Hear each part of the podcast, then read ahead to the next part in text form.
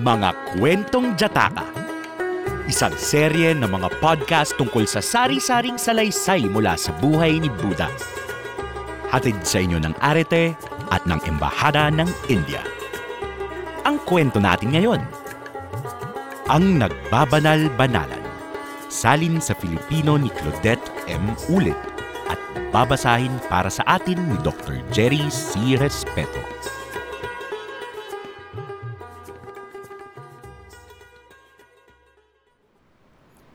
Ang Nagbabanal-Banalan, isang kwentong Jataka.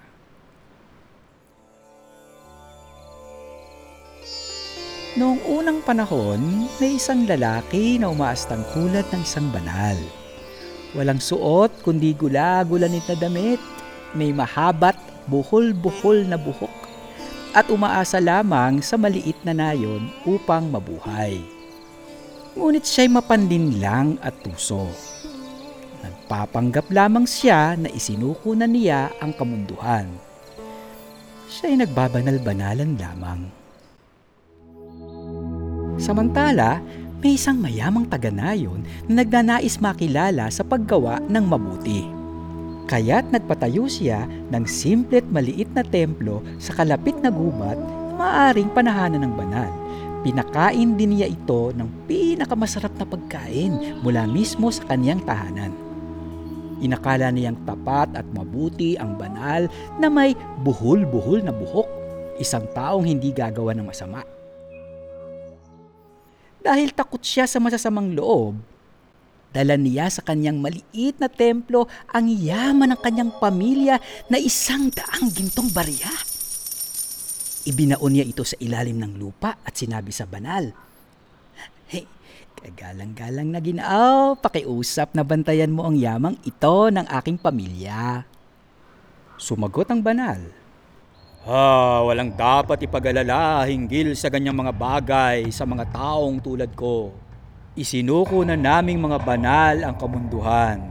Wala kaming kasakiman o pagnanasa na kunin ang pag-aari ng iba. Mabuti, kagalang-galang na ginoo.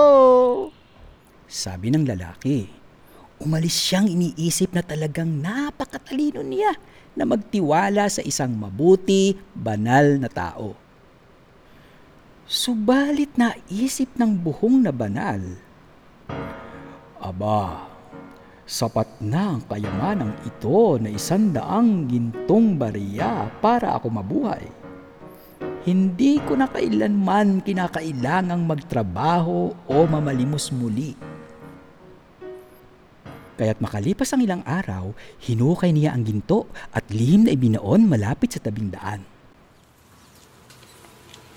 Nang sumunod na araw, nagtungo siya sa bahay ng mayamang taga-nayon para sa nakaugaliang panangalian. Matapos kumain, sinabi niya, Lubos na kagalang-galang na ginoo. Nanirahan ako rito na tinutustusan mo ng matagal na panahon. Subalit ang mga banal na isinuko na ang kamunduhan ay hindi dapat umasa ng labis sa isang nayon o tagatustos. Ginawa nitong marumi ang isang banal na tulad ko. Kaya nakikiusap akong pahintulutan mo ako na mapagpakumbabang umalis.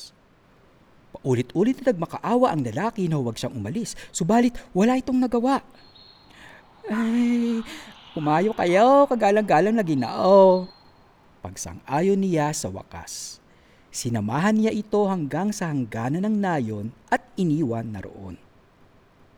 Matapos ang maikling paglalakad, naisip ng nagbabanal-banalan, Kailangan kong tiyakin na hindi ako pinaghihinalaan ng hangal na taga-nayon. Lubos niya akong pinagkakatiwalaan na maniniwala siya sa anumang sasabihin ko. Kaya lilinlangin ko siya sa pinakamatalinong paraan. Nagdikit siya ng hibla ng pawid sa kanyang buhol-buhol na buhok at bumalik. Noong nakita niyang pabalik ang banal, tinanong siya ng mayamang taga-nayon. Ah, ka- kagalang-galang na ginaaw, bakit kayo nagbalik? Sumagot siya. Mahal na kaibigan, ang hibla ng pawid mula sa bubong ng iyong bahay ay dumikit sa aking buhok. Pinakamasama at marumi para sa isang banal na tulad ko na kunin ang hindi ibinigay sa akin. Sinabi ng namanghang taga-nayon, Eh, huwag, huwag niyo isipin ng anumang tungkol diyan, kapitapitagan. Tanggalin na lamang iyan at tumayo. Ang mga kagalang-galang na tulad mo ay hindi kukuha maging ng isang hibla ng pawit ng pag-aari ng iba. Kamangha-mangha, anong rangal mo ang pinakadalisay sa banal? Napakapalad kung natulungan kita. Lalo pang nagtiwala kaysa noon, magalang siyang yumukod at muli itong inihatid sa patutunguhan. Nagkataon namang ang Bodhisatta, ang naliwanagan, ay namumuhay noon bilang isang negosyante. Nasa gitna siya noon ng isang pangangalakal nang magpalipas siya ng gabi sa nayon. Narinig niya ang kabuang pag-uusap sa pagitan ng mayamang lalaki at ng pinakamadalisay na banal. Naisip niya, Mukhang katawa-tawa yon. Tiyak na nagnakaw ang taong ito ng isang bagay na higit na mahalaga kaysa hibla ng pawid na gumawa pa siya ng malaking palabas ng pagbabalik nito ng tunay na may-ari. Tinanong ng mga lakal ang taga-nayon. Kaibigan, may pinagkatiwala ka siguro sa banal na ito para pag-ingatan? Eh, oo, kaibigan, sagot niya. Pinagkatiwalaan ko siyang bantayan ang isang daang gintong barya na kayamanan ng aking pamilya. Pinapayuhan kita na tingnan kung naroon pa rin ito kung saan mo ito iniwan.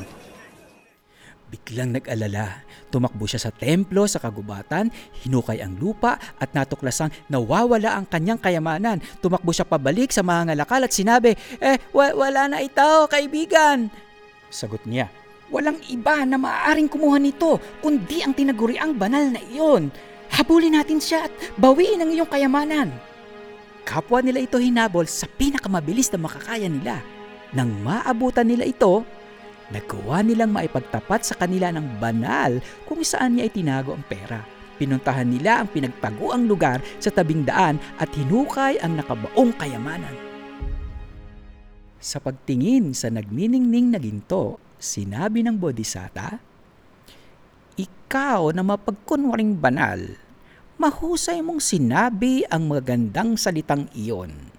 Hinangaan ng lahat na hindi dapat kunin ang hindi binigay sa iyo ng sinuman. Nag-alangan kang umalis nang may isang hibla ng pawid na hindi mo pagmamayari. Ngunit napakadali para sa iyo na magnakaw ng isandaang gintong barya. Matapos siyang kutsain sa kanyang ginawa, pinayuhan siya ng bodhisatta na baguhin ang kanyang mga gawi para sa kanyang sariling kapakanan.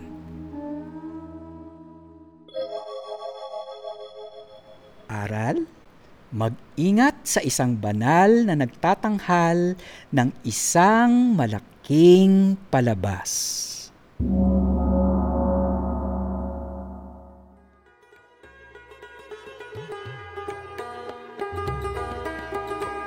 Salamat sa pakikinig.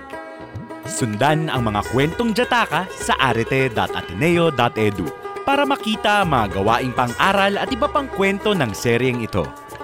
Maaari nyo ring tignan ang website ng Embahada ng India sa eoimanila.gov.in. Mapapakinggan nyo rin ang kwentong ito at iba pang mga kwento sa Spotify. Hanggang sa susunod na kwento. Ingat!